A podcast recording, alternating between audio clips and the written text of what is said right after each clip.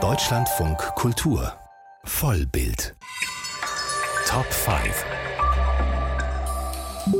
lange nicht mehr gehört, unseren kleinen Jingle. Das Ende des Jahres ist doch die Zeit, an dem Filmkritikerinnen und Filmkritiker über die gesehenen Filme debattieren und sie dann in den berühmten Top Ten Listen zusammenstellen. An denen sieht man dann, was so professionelle Filmgucker begeistert hat in den letzten 365 Tagen.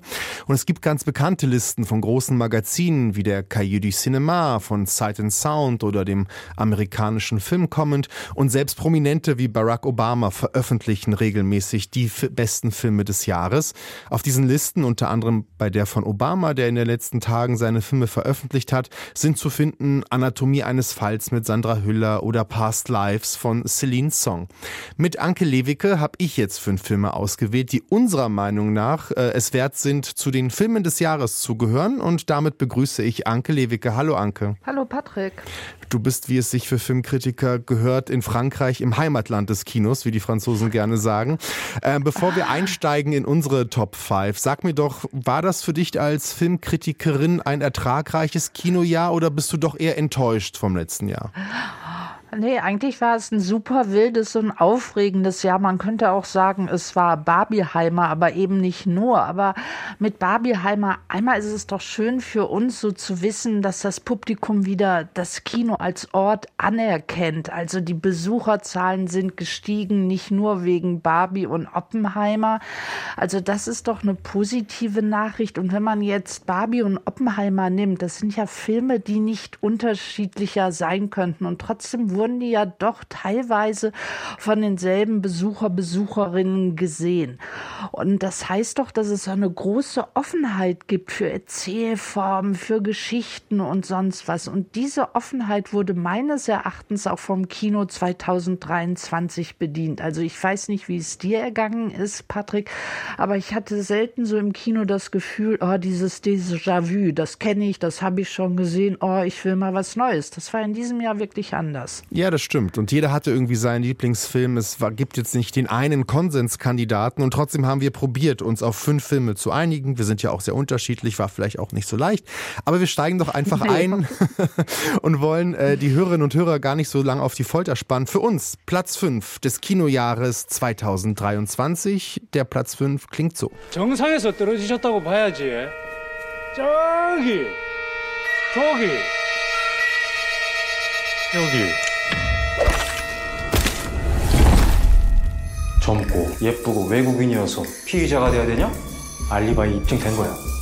예쁜 거 인정하시는 거네요. Man hat es vielleicht schon erkannt, es war koreanisch, das hier gesprochen worden ist. Wir haben uns entschieden für Die Frau im Nebel von Park Chang-wook, einem Film noir aus Südkorea, der vielleicht fruchtbarsten zurzeit Filmnation der Welt. Es ist eine Geschichte über einen Detektiven, der in die Fänge einer ja, schwarzen Witwe gerät, die vielleicht ihren Mann umgebracht hat, doch auch dieses Herz Detektiven so langsam erobert. Anke, das ist ja auch ein Film, der ja mit Kinovorbildern spielt, oder? Ja, auf alle Fälle. Und ich meine, Park Chan-wook sagt ja in Interviews immer wieder, dass sein großes Vorbild Alfred Hitchcock ist. Und ich glaube, was ihn eben an Alfred Hitchcock interessiert, ist, dass dieser so treffsicher das Publikum mit den filmischen Mitteln in den Bann schlagen konnte. Also die Geschichten bei Hitchcock waren immer reine Gegenwart. Man wusste nie um den Fortgang der Geschichte. Und genauso ist es doch jetzt auch bei Frau im Nebel. Man weiß nie, was es weiter weitergeht. Die Handlung biegt mal nach links und rechts ab.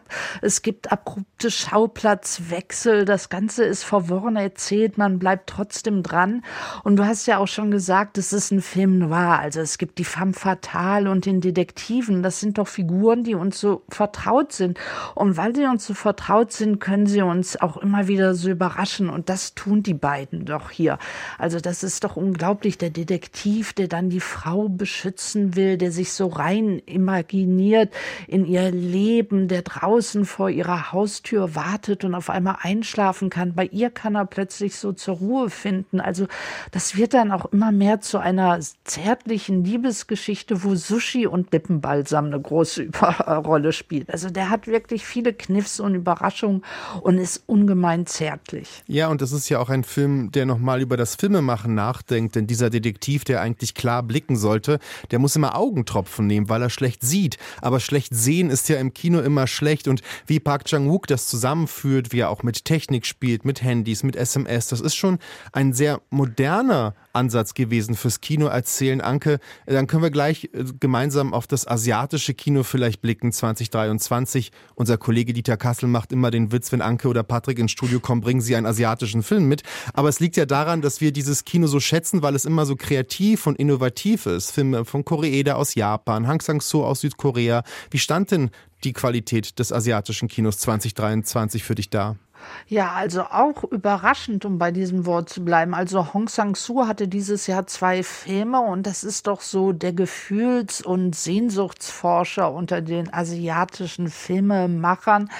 Und er arbeitet ja immer so mit minimalistischen Mitteln und jetzt waren lange Zeit waren seine Filme schwarz-weiß und jetzt auf einmal hat er wieder zwei Filme, die sind farbig, aber eigentlich sind sie total unscharf. Also man kann die Gesichter der Handelnden gar nicht erkennen kennen. Und trotzdem ist das hier mehr als eine Spielerei, weil die Gefühle, Empfindungen, um die es geht, werden dadurch auf einmal abstrakt. Also das hat mich schon unheimlich beeindruckt. Platz 5, Die Frau im Nebel von Park Chang-wook, der Filme des Jahres 2023. Und so klingt unser Platz 4. Whose land is this? My land. Well, well, well, our war hero has arrived. You made a good choice coming back here. Osage are the finest, wealthiest, and most beautiful people on God's earth. They outsmarted everybody. Ja, die zwei hat man vielleicht erkannt, Leonardo DiCaprio und Robert De Niro in der Literaturverfilmung Killers of a Flower Moon von Martin Scorsese ist unser Platz 4. Anke, wieso hat gerade dieses Werk vom Altmeister Scorsese dieses Kinojahr geprägt? Ja, das ist eine interessante Frage, weil wenn ich mir so die deutsche Presse anschaue, war sie doch eher verhalten, während der Film von der angloamerikanischen Presse ja begeistert aufgenommen wurde und er fehlt jetzt auch in keiner Top-Ten-Liste dort. Und vielleicht ist es so, weil Scorsese wieder einmal ein verdrängtes Kapitel der US-amerikanischen Gewaltgeschichte aufmacht. Und er lässt sich ja unheimlich viel Zeit dabei, diese Gewalt sichtbar zu machen, die Skrupellosigkeit, die Korruption, den Rassismus der Weißen, wie sie Indigene ermorden, deren Familie zerstören, um an das Erdöl zu bekommen, was eben auf dem Land der Indigenen gefunden wurden. Und was vielleicht neu bei diesem Scorsese-Film ist, ist, dass die Bilder so eine große Trauer in sich tragen, dass die Gewalt nicht mehr stilisiert ist, sondern fast naturalistisch. Also da wird ein Sarg nach dem nächsten geschlossen und keiner hat aber ein Unrechtsbewusstsein dafür. Also das Unfassbare steht so über diesen Film und bleibt einfach im Raum. Was ist da geschehen? Woher kommt dieser Rassismus?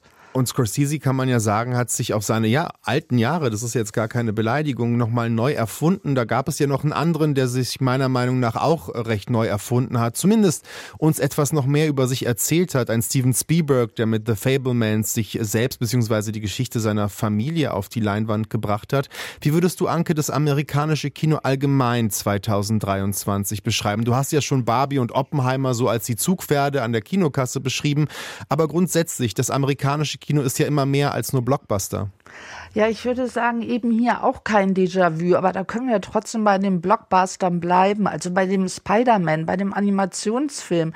Also das nochmal so völlig neu zu erzählen, was es heißt, Held zu werden als abgedrehte Animation, das hat doch auch gut funktioniert. Du hattest in deiner Anmoderation einer der Lieblingsfilme von Obama schon Past Lives genannt.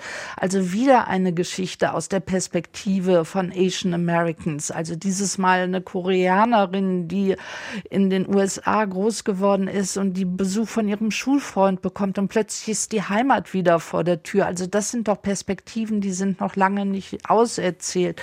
Und dann hatten wir auch wieder einen neuen Wes Anderson, Asteroid City, der auch relativ böse für einen Wes Anderson war. Man könnte sagen, ja, bei ihm lebt die Wüste und sie strahlt radioaktiv. Also das ist, glaube ich, das, was mich dieses Jahr eben so überzeugt hat, dass das Kino immer wieder neue Wege eingeschlagen hat, um uns auch so ein bisschen aus der Reserve zu locken. Mit Filmkritikerin Anke Lewicke gehen wir durch die, ja, für uns zumindest, fünf wichtigsten Filme des Jahres 2023 und blicken jetzt auf unseren Platz 3 und der bringt uns nach Frankreich. Madame Colli, savez-vous pourquoi Vous avez tué votre fille. Je ne sais pas. J'espère que ce procès pourra me l'apprendre. Ich kann mir vorstellen, dass viele an dieser Stelle Anke Anatomie eines Falls von Justine Trier vielleicht erwartet haben. Aber wir haben uns für Saint-Omer von Alice Diop entschieden. Ganz bewusst, weil es ja für uns der bessere Gerichtsfilm ist. Aber eben nicht nur, oder?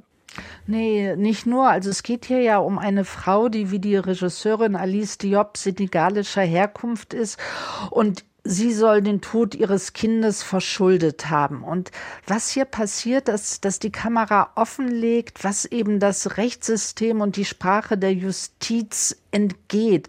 Also es geht hier noch um eine ganz andere Schuld, nämlich um die Schuld der Kolonien, die verdrängte Kolonialgeschichte. Darum, dass diese Frau, die aus dem Senegal als Kind gekommen ist, nie in Frankreich Fuß fassen konnte, dass Frankreich ihr nie Heimat werden konnte. Es geht um den Rassismus in Frankreich. Also es geht hier um noch ganz andere Wahrheiten jenseits des Falls und es geht auch noch um ganz andere Formen von Schuld, die sich gar nicht so leicht aufarbeiten lassen, weil sie jahrzehntelang verdrängt worden sind. Also ich glaube, dieser Raum, den dieser Film eröffnet, der hat uns damals in Venedig so angesprochen, wo der Film ja auch den Preis der Jury gewonnen hat. Es ist ja auch ein Film über unterschiedliche Arten der Mutterschaft. Der Medea-Mythos wird eingewoben. Und was mir sehr imponiert an diesem Film ist, weil es wirklich erstmal ein reiner Gerichtsfilm ist. Er spielt fast ausschließlich in einem Gerichtssaal.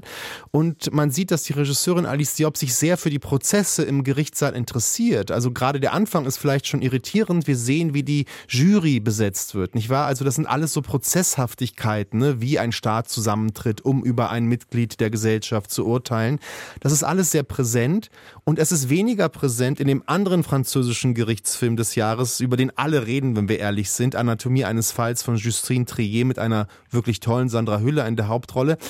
Anke, dieser Hype dieses Films, wir gehören ja eher zu denen, die diesen Film nicht so gelungen finden. Woher kommt aber trotzdem dieser Hype, der ja auch in Amerika ganz groß ist? Was löst dieser Film eigentlich aus? Woher diese Begeisterung? Naja, ich glaube, Gerichtsdramen haben gerade in Amerika auch einfach äh, eine große Popularität, sind einfach ein äh, Genre, was jeder kennt, wo sich jeder mit äh, zurechtfindet. Und was vielleicht an dem Film dann doch interessant ist, dass diese Mechanismen der Wahrheitssuche einfach nochmal reflektiert werden, dass jeder seine andere Wahrheit entwickelt.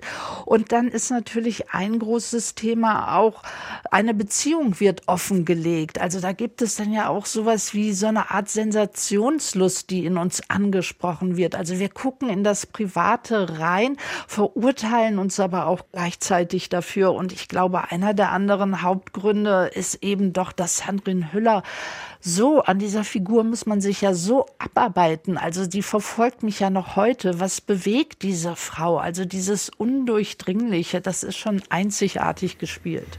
Anke, wir kommen von Platz drei zu unserem Platz zwei der Filme des Jahres. Wir bleiben dafür in Europa. Muistatko sitä iltaa, kun laulat karaokea?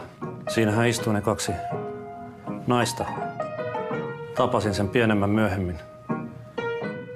Mentiin melkein naimisiin. mixed amendment. Hukkasin puhelinnumeron. Ah, ich glaube, selbst wenn man es nicht weiß, hat man es erkannt, dass das Finnisch ist. Und damit sind wir natürlich beim Kino von Aki Kaurismäki, der mit fallende Blätter ja uns so eine Art warme Steppdecke gegeben hat unter den Autorenfilmen des Jahres. Man hat sich ganz wohl gefühlt wieder unter diesen Menschen, die er erzählt. Das ist die Geschichte eines alkoholkranken Fabrikarbeiters und einer einsamen Supermarktangestellten, die sich zufällig begegnen, aber dann die Telefonnummer verlieren und dann kämpfen sie den ganzen Film, um sich verlieben zu können. Das ist ein Film, der selbst den großen Kinozyniker John Waters begeistert hat, der über fallende Blätter geschrieben hat. Er ist düster, er ist kurz, er ist schön und es fehlt ihm an nichts. Seien Sie still und lieben Sie ihn. Anke, du darfst nicht still sein jetzt, aber du liebst den Film doch auch. Ja, er hat wirklich mein Herz eröffnet und ich bin immer wieder erstaunt, mit welch minimalistischen und reduzierten Mitteln Aki Kaurismäki das schafft. Und er gibt ja seinen Helden und Heldinnen immer auch so eine tolle Rückendeckung mit den warmen Farben. Und dann haben sie ja immer so eine Musik, Rock'n'Roll oder Tango so als Ausdruck ihres Lebensgefühls. Und wenn er sich dann so zurecht macht zum ersten Date und dann Rock'n'Roll läuft und er seine Haare so zur Tolle zurückmacht, dann darf er eben so ein richtiger Kinoheld sein. Und sie wiederum für das erste gemeinsame Abendessen muss dann erstmal einen zweiten Teller kaufen und sie kauft dann auch noch so ein Pückelürchen. Für mehr reicht das Geld nicht. Und das trinkt er dann mit Ex aus, weil er gar nicht das so zu schätzen weiß. Also es sind so die Kleinigkeiten, die Details. Und man spürt einfach, dass Aki Kaurismäki ihm geht es eben auch um was. Er will von sozialen Ungerechtigkeiten erzählen. Diese Menschen, die eben in unseren digitalen Zeiten auch noch analog arbeiten, das sieht man ja auch in diesem Film. Es wird gekellnert, es wird geschweißt, es wird im Supermarkt eben abkassiert.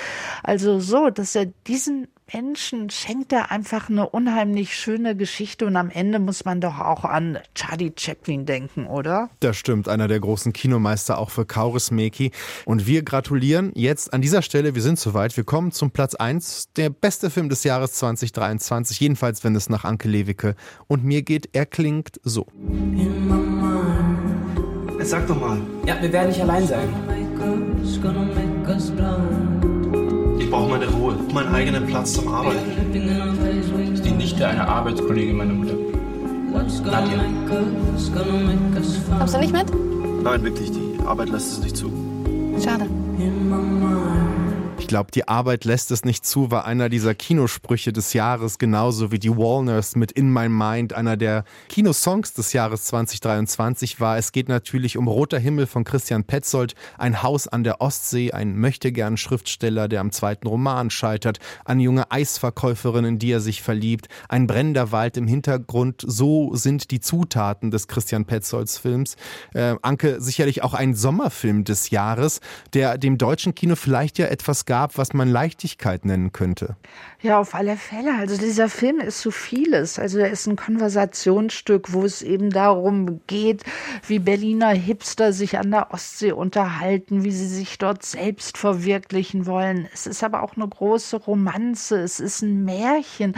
Also zum Beispiel nehmen wir doch nur das Haus. Also wir wissen, es liegt an der Ostsee, aber von dem Haus sehen wir eigentlich nie die Ostsee, sondern es liegt mitten in einem Wald und es gibt ein Schlupfloch. Und vielleicht ist dieses Schlupfloch eben das Schlupfloch in die Realität, in eine andere Wirklichkeit. Also dieses Haus hat schon total etwas Verwunschenes, da kann allerhand passieren. Und ich finde das so schön, wie diese Sommererzählung dann doch in was Märchenhaftes, in was Mystisches, Mythisches umkippt. Also nochmal eine ganz andere Wucht bekommt. Und wenn dann eben diese jungen Menschen einmal auf dem Dach stehen und sich diesen roten Himmel anschauen, das ist für mich eines der Kinobilder des Jahres, weil man gar nicht alles fassen kann, was in diesem Moment passiert. Das war sie, die Top 5 der besten Filme des Jahres, jedenfalls laut Anke Lewicke und mir. Ich kann es ja nochmal sagen. Auf Platz 5 hatten wir Die Frau im Nebel von Park Chang-wook. Auf Platz 4 Killers of the Flower Moon von Martin Scorsese. Auf Platz 3 Saint-Omer von Alice Diop. Auf Platz 2 Die fallenden Blätter von Aki Kaurismäki. Und auf Platz 1, wie gerade gehört, Roter Himmel von Christian Petzold. Anke, vielen Dank für deine Zeit und wir sehen uns 2024 im Kino. Ja, schönes Kinojahr wünschen wir uns. Ciao. Ciao.